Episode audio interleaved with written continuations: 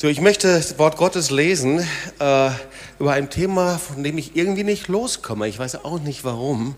Ähm, du wirst gleich sehen, ähm, worum es sich handelt. Ich komme von den Schafen nicht los. Ich weiß auch nicht, woran das liegt. Äh, es liegt nicht daran, dass wir uns einander sehen oder irgendwie so. Äh, Schafe, die werden immer wieder in der Bibel erwähnt und ich glaube, dass Gott etwas dadurch sagen möchte in der heutigen Zeit. Und schlag doch mal auf Johannes 10, 9 bis 15, 27 und 28 und dann werden wir einige erstaunliche Dinge hören. Es ist ja so mit dem Wort Gottes, ähm, dass wir damit umgehen können wie mit Jesus. Wir können uns öffnen, Jesus ist der Fels, wir können auf diesem Felsen stehen oder aber wir können uns dran stoßen. Und ich wünsche dir einfach, dass du auf diesem Wort heute stehen kannst, dass du dich nicht dran stößt, sondern dass du drauf stehen kannst. Und das ist immer unsere persönliche Entscheidung, wie wir mit dem Wort Gottes umgehen. Johannes 10, 9 bis 15. Ich bin die Tür, sagt Jesus. Wenn jemand durch mich hineingeht, wird er gerettet werden und wird ein- und ausgehen und Weide finden. Der Dieb kommt nur, um zu stehlen, zu schlachten und zu zerstören. Ich bin gekommen, damit sie das Leben und volle Genüge haben sollen. Ich bin der gute Hirte. Der gute Hirte lässt sein Leben für die Schafe. Der Mietling aber, der nicht Hirte ist, dem die Schafe nicht gehören, sieht den Wolf kommen, verlässt die Schafe und flieht. Und der Wolf raubt und zerstreut die Schafe.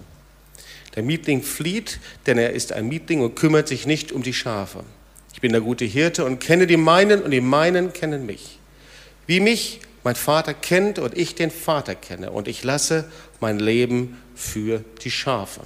Und dann 27 und 28, meine Schafe hören meine Stimme und ich kenne sie und sie folgen mir. Und ich gebe ihnen ewiges Leben und sie werden niemals umkommen und niemand wird sie aus meiner Hand reißen. Mein Vater, der sie mir gegeben hat, ist größer als alle. Und niemand kann sie aus meines Vaters Hand reißen.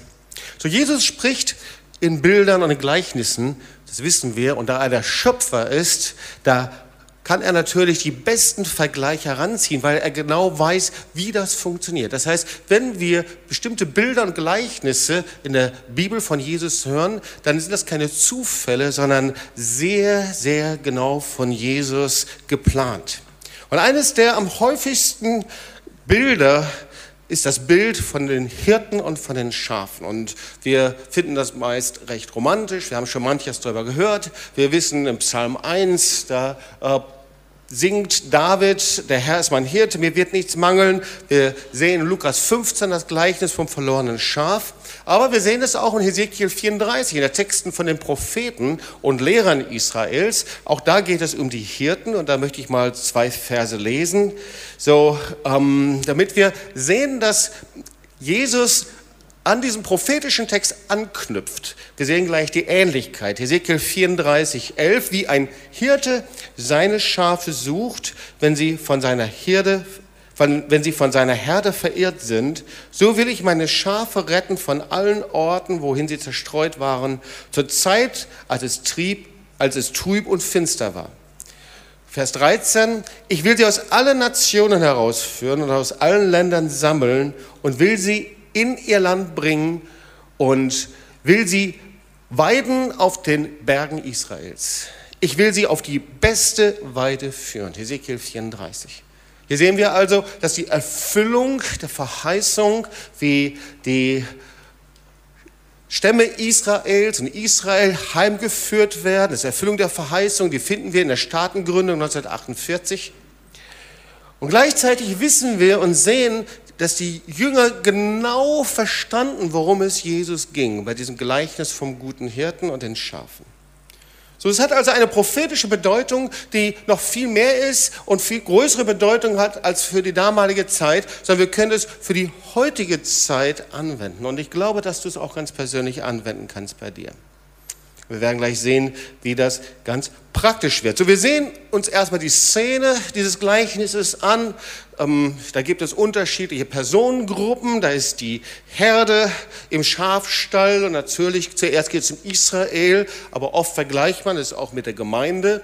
Da sehen wir die Tür, das ist Jesus. Jesus sagt von sich selber, ich bin die Tür. Und da sehen wir den Hirten und da ändert diese Szene. Da sagt Jesus von sich, ich bin der gute Hirte.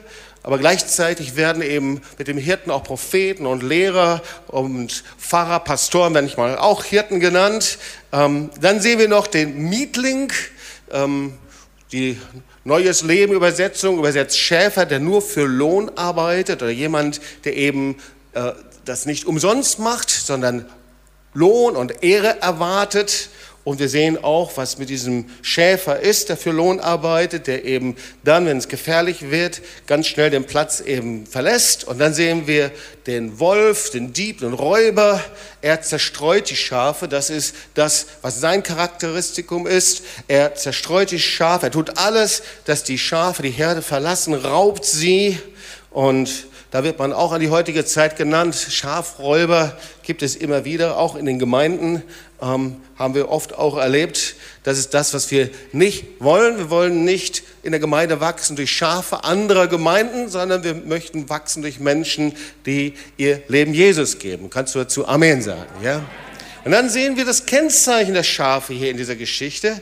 Ähm, sehr einfach, sehr schlicht. Sie hören die Stimme des Hirten, Kennzeichen Nummer eins. Kennzeichen Nummer zwei, sie folgen dem Hirten. Und dritte Kennzeichen, äh, sie haben ewiges Leben. Sehen wir in den Versen 27 und 28. So haben wir ein bisschen hier ähm, einen Blick in dieses Gleichnis hinein. Und schauen wir uns mal das andere Gleichnis an, Lukas 15, 1 bis 7, das ist das Gleichnis vom verlorenen Schaf. Sehen wir ähnliche Kennzeichen. Es ist das verlorene Schaf. Hm, darum geht es. Und das verlorene Schaf, hm, was ist mit ihm natürlich, es ist nicht mehr bei der Herde, verirrt, vom Weg abgewichen, es ist verloren. Und Jesus sagt darüber, es ist in Sünde gefallen. Lukas 15, Vers 7. Deswegen ist es verloren, deswegen ist es vom Weg abgewichen, deswegen ist es nicht mehr bei der Herde, es ist in Sünde gefallen. Lukas 15, 7. So wird im Himmel Freude sein über einen Sünder, der Buße tut, mehr als über 99 Gerechte, die keine Buße brauchen. So, wir beschäftigten uns am Dienstag mit einem besonderen Bild. Das ist vor einigen Wochen, ähm, konntest du es in den Pressen und Medien nachlesen. Da gab es in Australien, glaube ich, ein Schaf, das von der Herde abirrte. Ich glaube, du kannst mal das Bild mal zeigen. Das Schaf heißt Chris. Es hatte, glaube ich, fünf Jahre lang irgendwo seine eigenen Wege gesucht und die Wolle wuchs und wuchs und wuchs. Und inzwischen sah es schon ein bisschen monströs aus irgendwie. Und hm, dieses Schaf wurde dann wiedergefunden irgendwo im Busch und auf jeden Fall man sagte, wir müssen jetzt dieses Schaf scheren, weil es droht sonst von dieser Wolle erdrückt zu werden. Und nicht nur von der Wolle, sondern auch von den ganzen Ungeziefer, die sich in der Wolle festkrallt. Und dann haben sie den besten Schäfer geholt, der normalerweise ein Schaf in fünf Minuten schert und dann in 45 Minuten haben sie also diesem armen Schaf die Wolle abgerasiert und ähm, es waren dann 40 Kilogramm, sie haben es dann gewogen. Also dieses Schaf, das dachte irgendwann mal, das ist eine gute Idee, irgendwann mal alleine loszuziehen.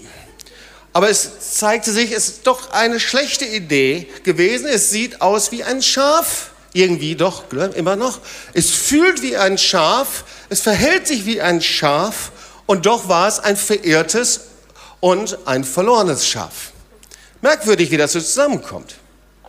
Und das ist eigentlich auch das Thema dieser Predigt. Ich habe dir das bewusst nicht von vornherein ähm, ähm erzählt, verraten. Jetzt sage ich das Thema der Predigt, hm, das postmoderne Schaf, so heißt es. Ja?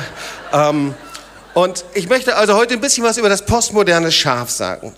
Und die Frage ist eigentlich eine ganz ernsthafte, nämlich wie kann ein Christ von der Wahrheit des Evangeliums abweichen? Wie kann das eigentlich passieren? Und zwar ohne, dass man es merkt. Und die Frage ist, geht das überhaupt? Können wir von der Wahrheit des Evangeliums derart abirren, dass wir unsere Herzen für den Hirten, für Jesus, dass wir unsere Herzen für die Wahrheit des Evangeliums verschließen. Funktioniert das überhaupt? Geht das? Und die Bibel ist da sehr eindeutig. Ich möchte vorher einen Theologieprofessor aus Südafrika zitieren und der hat etwas Interessantes gesagt. Er sagt, wir leben in einer Zeit der gewaltigsten und schonungslosesten Angriffe auf den christlichen Glauben seit Anfang der Kirchengeschichte. Und er sagt, nicht nur auf der physischen Ebene, da wissen wir es, es hat noch nie so viel Verfolgung gegeben wie in dieser Zeit, sondern er sagt, auch eben auf der geistlichen Ebene, um Christen völlig irre zu leiten. Diese Angriffe sind der Ausdruck einer letzten, so geht das Zitat weiter, einer letzten entschlossenen Anstrengung des Reiches der Finsternis, den christlichen Glauben auszulöschen. So, das hört sich sehr heftig an und ich möchte einfach mal deinen Fokus auf etwas richten, worüber die Bibel immer wieder spricht. Sondern es gibt etwas in der Bibel, in der sie immer wieder über die Liebe zur Wahrheit spricht. Die Liebe zur Wahrheit. Das wird in der Bibel immer wieder erwähnt und es wird davor gewarnt, dass falsche Lehre in den Leib Jesu eindringt. Und da geht es nicht darum, um irgendwelche fundamentalistischen Dogmatiken und enge Lehren, sondern hier geht es um einen ganz wichtigen Bestandteil des Neuen Testamentes. Einfach zu erkennen, was ist echt und was ist nicht echt. Matthäus 24 in der Endzeitrede Jesu, Vers 4, spricht sehr deutlich darüber. Er sagt, seht zu, geht acht, dass euch niemand in die Irre führt, denn es werden viele aufstehen und falsche Dinge verkündigen. 2 Timotheus 4, Vers 3. Es wird eine Zeit kommen, in der die Menschen die gesunde Lehre nicht ertragen werden. Und sie werden sich ihre Lehre aussuchen, und zwar die, die sie gerne hören möchten. Luther sagt das ein bisschen anders, die in ihren Ohren kitzeln. Und das wird natürlich, je näher wir Jesus kommen, je näher wir zum Hinkommen, umso wahrer sein. Ihr Lieben, wir leben in einer Zeit, in der zunehmend es Verwirrung gibt und falsche Lehren über grundsätzliche Aussagen des Evangeliums. Und sie natürlich zunehmend eindringen da, wo wir einfach nicht sehr klar hineinschauen und schauen, was das Evangelium sagt. Und es wird immer um unterschiedliche Punkte geben, aber drei Punkte und drei Motive sind immer gleich. Der erste Punkt, dass die Liebe zur Wahrheit mit eigenen Motiven vertauscht wird. Das heißt, ich habe meine eigene Agenda, meine eigene Vorstellung, meine eigenen Wege. Und weil ich die so gerne gehen möchte, weil ich das so gerne tun möchte, vertausche ich das dann mit der Liebe zur Wahrheit, mit dem, was das Evangelium sagt. Das zweite Motiv, da geht es immer um die Frage um Jesus. Jesus Christus. Die Theologen sagen, es geht immer um die Frage der Christologie. Das ist das dritte Motiv, da wo das Kreuz nicht mehr im Zentrum steht. Und das, äh, das zweite Motiv. Und das dritte Motiv, da geht es immer um die Moral. Wenn wir uns Paulus, Petrus anschauen, wenn wir uns die Offenbarung anschauen, wenn wir sehen, was Jesus sagt, dann hängt falsche Lehre immer damit zusammen, dass es verbunden ist mit fehlender Moral. So, wir sind nicht Moralisten, die irgendetwas verkündigen, aber die Bibel ist da sehr, sehr genau. Und die Bibel sagt, die Wahrheit und fehlende Moral passt nicht zusammen. Und damit ist gemeint Habsucht, Stolz, ja, äh, Streitsucht, Parteisucht, Spaltung, sexuelle Unmoral und so weiter. Alles Motive, die die Tür öffnen für ein Abweichen von der Wahrheit des Evangeliums. Wie geschieht das? So, wir erleben in den letzten Jahren eine grundsätzliche Veränderung des Denkens. Wir wollen mal ein bisschen hinausschauen aus der Gemeinde, ein bisschen hinausschauen aus dem Leib Jesu. Wir begegnen einem Lebensgefühl, einem Trend in dieser Zeit. Manche sagen, das ist eine völlig neue Weltsicht. Es wird oft mit postmodernem, Postmodernismus beschrieben. Und wenn du sagst, was ist das, Job, weiß ich auch nicht. Ich werde es dir ein bisschen beschreiben gleich, damit du es erkennst. Im 18. und 19. Jahrhundert, 20. Jahrhundert, da wurde das sogenannte christliche Abendland sehr, sehr stark geprägt, einfach durch den Einfluss der zehn Gebote des Evangeliums. Nicht in allen Bereichen, aber das war die Basis der christlichen Zivilisation. Und wenn wir heute über Werte nachdenken, und das ist einer der wichtigen Themen in der Presse, in den Medien, da geht es immer darum, was ist denn jetzt unsere Orientierung, was sind denn jetzt unsere Werte? Das Schulsystem wurde geprägt davon. Viele andere Bereiche, Kultur wurde geprägt davon. So in jüngster Zeit erleben wir, dass sich etwas verändert hat. Denn der Mensch entscheidet und nicht mehr der, das Wort Gottes, nicht mehr die Bibel, nicht mehr die christlichen Werte entscheiden, sondern der Mensch selbst entscheidet das, was attraktiv und was richtig ist. Das ist so ein Kennzeichen von dem postmodernen Menschen dieser Zeit. Er entscheidet und definiert seine Werte. Das ist gut für mich und das ist nicht gut für mich. Und wenn wir uns umschauen, uns unterhalten und sprechen, Medien anschauen, dann geht es immer wieder darum, ich möchte frei sein. Ich möchte nicht mehr von Religion, nicht mehr von Ideologien, von irgendetwas irgendwie gefangen sein. Der Mensch soll doch glauben, was er mag. Er kann glauben, er kann nicht glauben, je wie er es möchte. Vorausgesetzt, so schadet es niemandem damit. Und auf diesem Weg und in diesem Geist, in diesen Vorstellungen, da gibt es einen Stolperstein. Der Stolperstein ist das, was man biblisches Christsein nennt, was das Wort Gottes sagt. Der Stolperstein ist biblisch gelebte Gemeinde. Der Stolperstein ist Christsein auf der Grundlage des Wortes Gottes.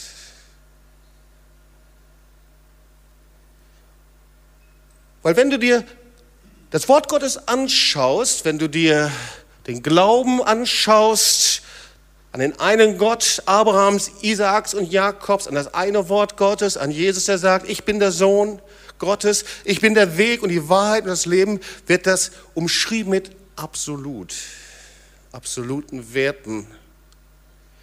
Und weil diese absoluten Werte eben nicht mehr gelten,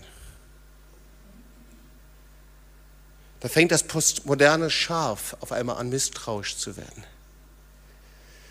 Das postmoderne Schaf fängt auf einmal an, sich abzuwenden. Und ich möchte dir erklären, was ich damit meine. Wir sehen hier diese Verheißung und dieses Gleichnis, in dem das Schaf die Herde verlässt. Und ich möchte dir die drei Irrtümer des postmodernen Schafes beschreiben. Möchtest du wissen? Also erste Irrtum, also jetzt haben wir also diese Geschichte, das Schaf ist also, äh, hat sich entschieden, hat gesagt, ich möchte meine Wege gehen und das erste, erst, erste Irrtum des postmodernen Schafes ist, ich verlasse die Herde weil die Worte und die Stimme des Hirten für mich nicht mehr maßgeblich ist. Das erste Irrtum. Darum geht es um die Ablehnung des Wortes Gottes als vom Heiligen Geist inspirierten Wort. Der erste Schritt der Verführung und der Verirrung ist dass ich das Wort Gottes nehme und anfange, um zu interpretieren. Natürlich, wir sind hier in Tübingen und jeder Theologe würde sagen, Jobs, das ist doch selbstverständlich. Aber wir fangen an, die angenehmen Dinge herauszunehmen, die Dinge herauszulesen, die wir für passend und historisch halten und die wir für nicht historisch halten, beiseite zu nehmen die wir für mythisch halten, wiederum beiseite zu legen? Und so fängt man an, die Existenz, die Grundlagen des Wortes Gottes beiseite zu legen. Existenz von Finsternis, die Konsequenzen für Sünde, ewiges Leben, Himmel und Hölle. wir fangen uns an, dagegen zu wehren, dass wir als Nachfolger Jesu ganz einfach nur dem Wort Gottes gehorsam sein sollen. Man nennt das, das ist der Verlust der objektiven und der absoluten Wahrheit des Wortes Gottes. Also der erste Irrtum des verlorenen Schafs, ich beschreibe das nur so ganz kurz, der erste Irrtum des verlorenen Schafs, ich gehe meine eigenen Worte. Ich lege mein Wort, das Wort Gottes so aus, wie es mir passt. Niemand darf mir sagen und mich korrigieren. Ich lese das aus der Bibel und wenn ich es nicht sehe, dann ist es auch nicht gültig für mich. Und wehe, wenn jemand auf mich zukommt, mir etwas sagen möchte, der will mich in die Enge führen. Der will mich vielleicht dominieren. Das erste Irrtum des postmodernen Schafes. Das zweite Irrtum des postmodernen Schafes ist das Leben als Teil der Herde ist mir zu eng. Ja? Also irgendwann war ja dieses Schaf in einer Herde, auch dieses schöne Schaf, das wir gesehen haben, das übrigens Chris heißt. Ja? So, passenderweise. Also irgendwann war es dem Chris zu eng. Er wollte nicht mehr in dieser Herde leben. Das ist der zweite Irrtum des postmodernen Schafes. Das Leben nach dem Wort Gottes wird von dem postmodernen Geist als etwas empfunden, was meine Freiheit behindert. Das ist eng, restriktiv. Das Wort Gottes führt mich nicht in Freiheit, sondern will mich festhalten. Die wollen mir was, die wollen mich anbinden.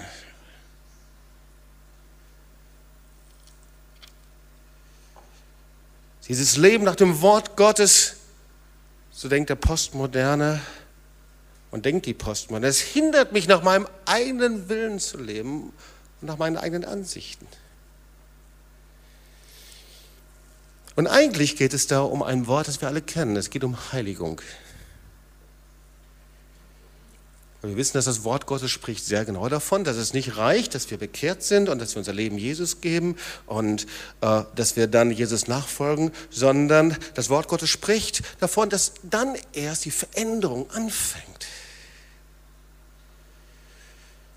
Das ist ein biblisches Gebot, ein biblischer Grundsatz, und diese Heiligung ist, dass ich mein Leben vor Gott hinbringe, dass ich mich verändern lasse, dass ich Früchte der Buße bringe. 1. Petrus 1, Vers 15. Da steht folgendes, sondern wie der, der euch berufen hat, heilig ist, so seid auch ihr heilig in eurem ganzen Lebenswandel. Ja, das heißt nicht, dass wir irgendwo einen Heiligenschein haben, sondern das heißt Veränderung, Ausstrecken. Ich möchte so sein wie Jesus. Ich möchte mich verändern nach dem Bild Gottes, nach dem Wort Gottes.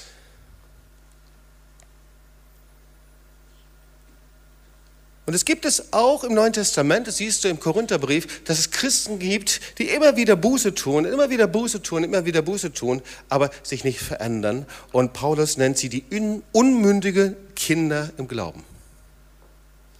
1. Korinther 3, 1 bis 4. Unmündige Kinder im Glauben, die fleischlich und nicht geistlich sind.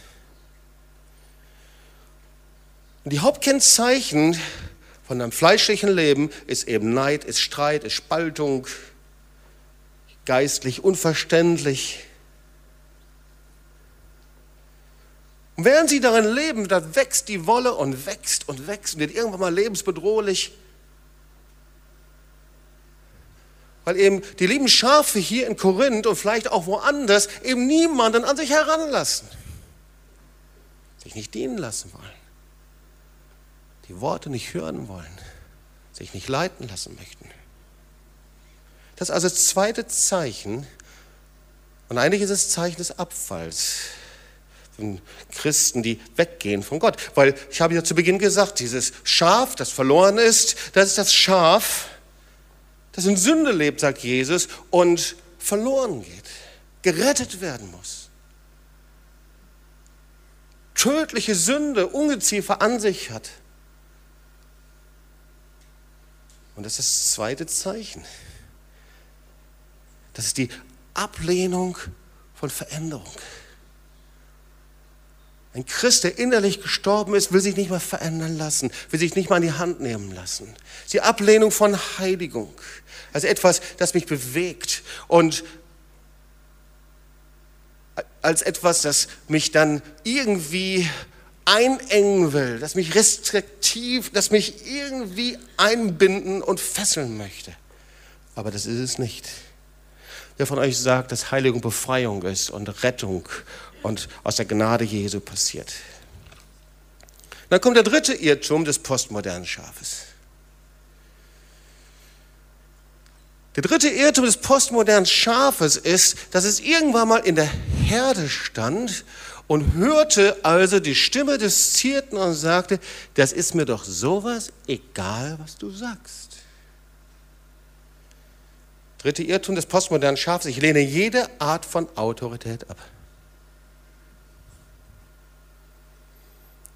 Anders gesagt, ich misstraue, denke, dass ich festgebunden werden soll denke, dass ich missbraucht werden soll. Das heißt, ich hege Argwohn vor jeder Art von Autorität. Das dritte Irrtum des postmodernen Schafes. Und ihr Lieben, all das, was ich euch jetzt hier predige, das sind Erkenntnisse, aus theologisch-wissenschaftlichen Aufsätzen. Dass du also nicht denkst, auch der Jobs hat sich da was Gutes ausgedacht. Ich will dir das einfach nur sagen, weil manchmal fällt es uns schwer, dem Wort Gottes zu glauben und denkst, hä, steht da noch jemand hinter? Das ist unser griechisches Denken. Ja? Dritte Irrtum, ich lehne jede Art von Autorität ab. Das hat meistens so eine Schafsprache, ja.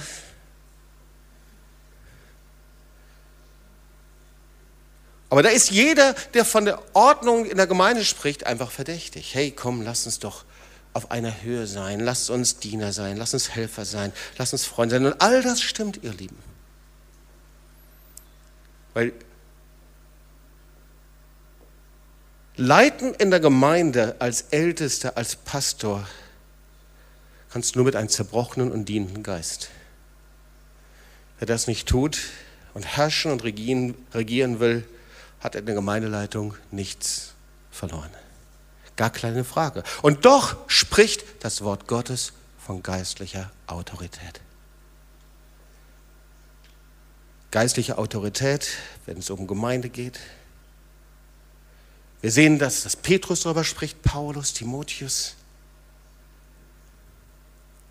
Aber eigentlich ist es auch ganz logisch, wenn ich mich vom Wort Gottes gelöst habe innerlich und wenn ich sage, das ist nicht mehr die objektive Wahrheit an sich, dann werde ich logisch zwingend die Person ablehnen, die diese Wahrheit verkündigen. Propheten, Lehrer, Verkündiger, Erweckungsprediger, wer auch immer.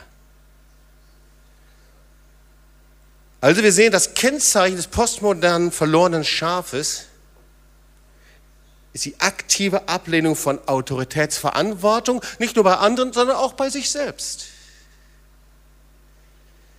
Verantwortung für andere zu nehmen, auch das kann jemand dann ganz schlecht. Und diese Ablehnung von Autorität fängt an drei Punkten an. Der, zuallererst bei Jesus. Jesus sagt, Johannes 14,6, ich bin die Wahrheit. Ich bin der Weg, die Wahrheit und das Leben. Und natürlich, wenn ich Jesus als die absolute Wahrheit nicht ernst nehme,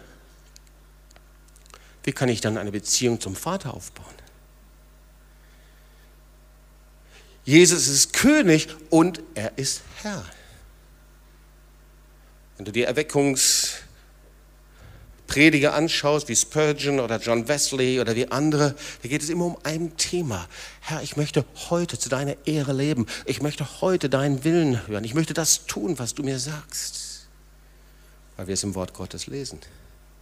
Also die Ablehnung von Autorität, da geht es um die Herrschaft Jesu. Das zweite ist die Ablehnung von Autorität in der Familie. Und ich möchte vorweg schicken, dass es genügend Negativbeispiele von autoritären Lebensstilen in der Familie gibt, das fürchterlich und schrecklich ist und darüber spreche ich nicht. Irgendwelche durchgeknallten Christen, die meinten, Kinder schlagen zu müssen oder irgendwie sowas. Das ist ein Fall für Kindesmissbrauch, gar keine Frage. Darüber spreche ich nicht. Aber es gibt eine geistliche Autorität und Ordnung in der Familie. Und Paulus ermahnt die Eltern, ihre Kinder zu lieben und gleichzeitig Kinder die Autorität der Eltern anzuerkennen.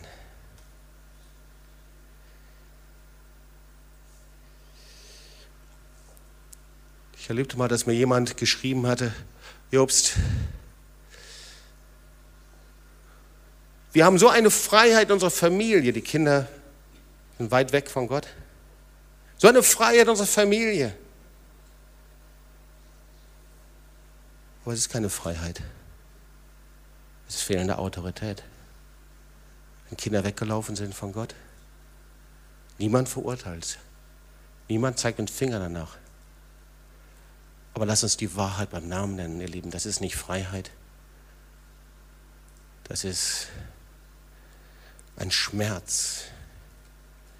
Und dieser Schmerz kommt, weil Maßstäbe der Erziehung oft gefehlt haben. Ich wundere mich manchmal, wie oft anti-autoritäre Erziehung in dem Sinne, dass Kinder machen können, was sie wollen, in Familien eingedrungen ist. Ablehnung von Autorität. Der dritte Punkt, Ablehnung von Autorität in der Gemeinde. Die Gemeinde bleibt für diesem Geist dieser Zeit, nennen wir es mal Postmoderne, wo das nicht alles Postmoderne ist, aber wir nehmen es einfach mal, man kann das nicht so global sagen, aber diesem Bereich bleibt die Gemeinde nicht verschont. Es gibt auch Theologien übrigens, Kirchenansätze, Theorien von Hauskirchen, die aus der Postmoderne, aus diesen Dingen entstanden sind, zum Beispiel die Emerging Church. Oder aber ältere Christen wandern von Gemeinde zu Gemeinde verletzt. Und oft, weil sie nicht bereit sind, gesunde geistliche Autorität von Ältesten, Pastoren und Leitern zuzulassen, auch wenn es schwierig ist, auch wenn es schmerzlich ist. Das ist das, was die Bibel sagt. Hebräer 13, 7. Es gibt ja manchmal Leute, die sagen, das gibt es alles nicht in der Bibel. Es ist, kommt aus einer liberalen Theologie heraus, aus einem liberalen Denkansatz, aus postmodernen Denken dieser Zeit. Nein, die Bibel sagt was anderes. Hebräer 13, 7. Gehorcht den Leitern eurer Gemeinde und tut, was sie sagen. Das würde ich niemals so krass sagen, aber hier steht es. Einfach so in der Bibel. Ich lese nur das vor, was in der Bibel steht. Es ist ihre Aufgaben, über eure Seelen zu wachen. Und sie wissen, dass sie Gott Rechenschaft geben müssen. Und das wissen wir. Achtet darauf, das finde ich ein gutes Wort. Und ich möchte das sagen über unsere Ältesten, unsere Pastoren und Leiterschaften, die total dankbar sind für ihre Hingabe hier, die einen hammercoolen, super Job machen. Achtet darauf, dass sie dies mit Freude und ohne Sorge tun können. Denn das wäre sicher nicht gut für euch, wenn sie das nicht tun könnten.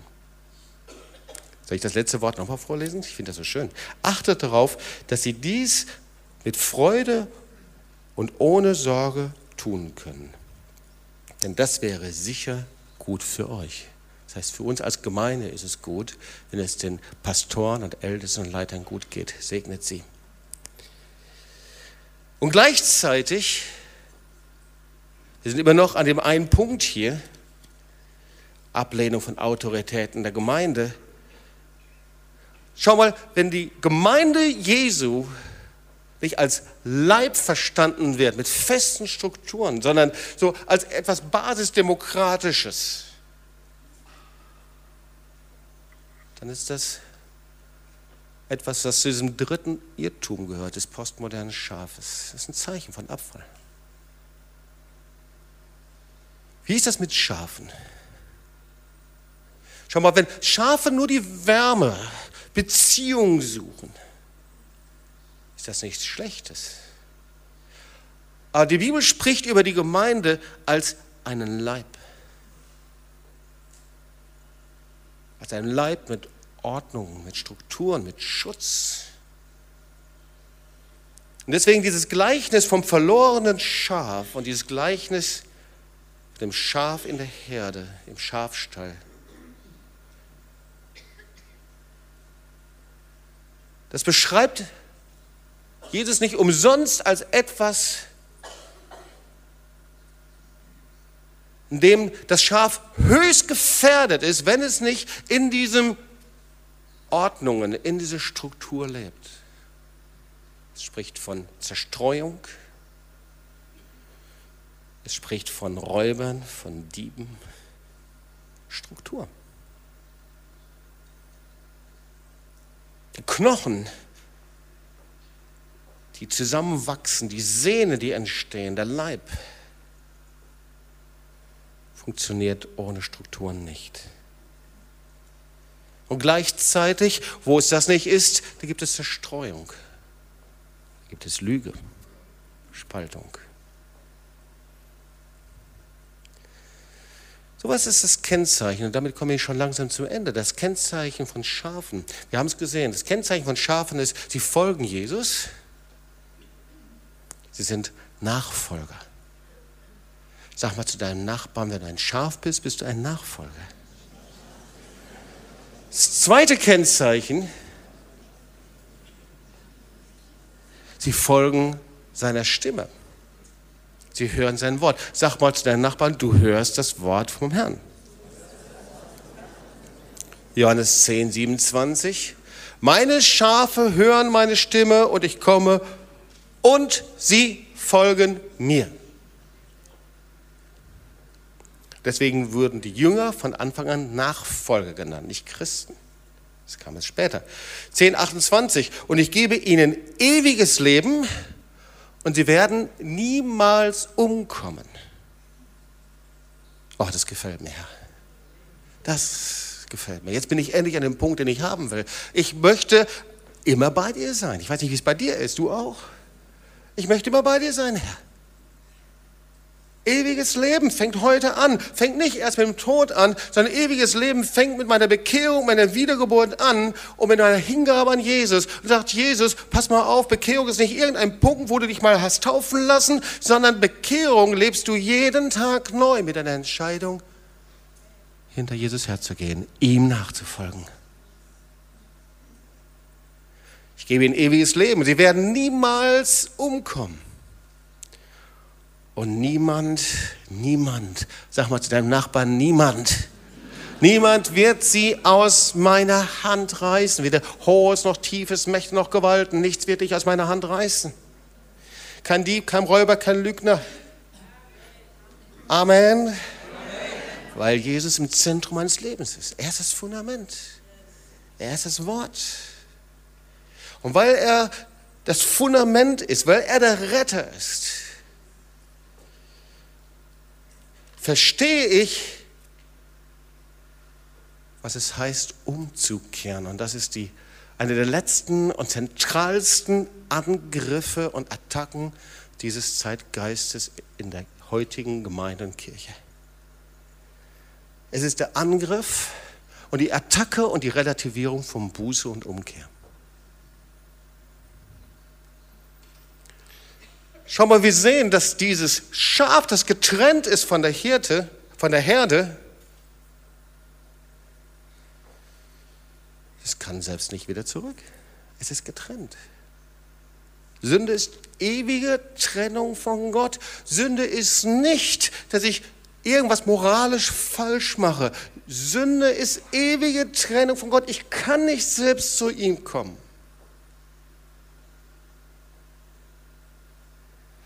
Das geht es nicht um eine moralische Verfehlung. Ich habe dieses falsch gemacht und jedes falsch gemacht, sondern das ist Gottes Urteil über den Menschen, der sich unabhängig gemacht hat, der gesagt hat, ich lebe nach meinem eigenen Willen. Ist Trennung von Gott. Ihr kennt diese vielen Bilder von Mauern, über die man nicht drüber kommt, worüber Evangelisten sprechen. Es ist ein Gefängnis, wie Martin Luther sagte, dass ich mich selbst eingemauert habe. Und je länger ich lebe, werden die Mauern umso größer und stärker. Du kommst da nicht raus. Es sei denn, du hast einen Retter. Das ist Jesus. Es sei denn, du hast einen Retter. Es sei denn, du hast einen Erlöser. Es sei denn, du hast einen, der die Tür für dich öffnet. Jesus sagt, ich bin die Tür, du musst da durchgehen. Aber die Tür ist nicht einfach nur religiöse Leistung. Die Tür ist nicht in den Gottesdienst zu gehen. Die Tür ist nicht in die Zellgruppe zu gehen. Die Tür ist dein Herz, das zerbrochen ist vor Gott. Und das sagt, Herr, vergib mir. Vergib mir meine Schuld. Das ist Umkehr 100 Prozent. Ist der einzige Weg zur Rettung. Ist der einzige Weg zur Rettung, auch wenn du zehn Jahre Christ bist oder 20 Jahre Christ. Wenn in deinem Herzen Schuld und Sünde ist, du bist in diesem Gefängnis wieder drin. Auch wenn es dir niemand ansiehst und du das ganze Gefängnis in Tossfarben anmalst.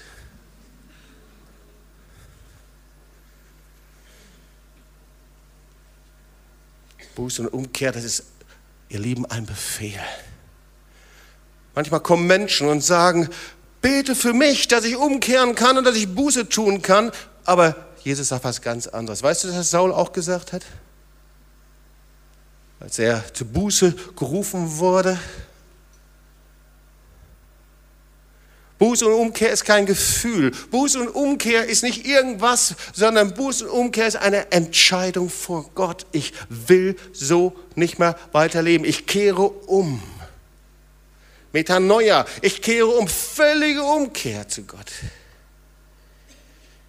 Und dann sehen wir, wie der Hirte das Schaf auf die Schulter nimmt und zur Herde zurückbringt. Ist doch merkwürdig, gell? Der Hirte, der Hirte nimmt das Schaf nicht und bringt es irgendwo hin, sondern er bringt es zur Herde. Und dieses Bild von dem Schafen auf der Schulter ist ein Bild völliger Ergebung. Dieses Schaf, dreckig, zerzaust, mit Ungeziefer im Pelz, er trägt es auf der Schulter. Nicht gefesselt, nicht geknebelt, sondern das Schaf ist über diese Schulter geschmiegt beim Härten und sagt, ich bin so dankbar. Ich habe mich ergeben. Ich habe kapituliert. Ich habe Buße getan. Buße ist völlige Kapitulation vor Gott. Letzten Sonntag habe ich die Definition gesagt, es ist Umdenken, seine Einstellung ändern, die böse, sündige Vergangenheit von Herzen bereuen, sie verneinen, mit ihr brechen, beinhaltet eine völlige Änderung meiner Haltung gegenüber Gott in allen geistlichen und moralischen Belangen. Das war die Umkehr dieses Schafes. Das ist eine Entscheidung. Als der Hirte vor dem Schaf stand, hatte das Schaf die Entscheidung, werde ich diesen Lügen in mir weiter glauben und nachgeben oder werde ich mich ergeben? Werde ich Buße tun? Werde ich mich dem Hirten ergeben? Kapitulieren vor Jesus, vor ihm. Und das Schaf fällte diese Entscheidung der Buße und Umkehr. Deswegen ist Freude über einen Sünder, der Buße tut. Warum? Weil das ist wirklich ein hartes Geschäft den Heiligen Geist. Der Teufel setzt alles darin, Schafe in die Irre zu führen, zu belügen und in die Verlorenheit und Dunkelheit zu bringen.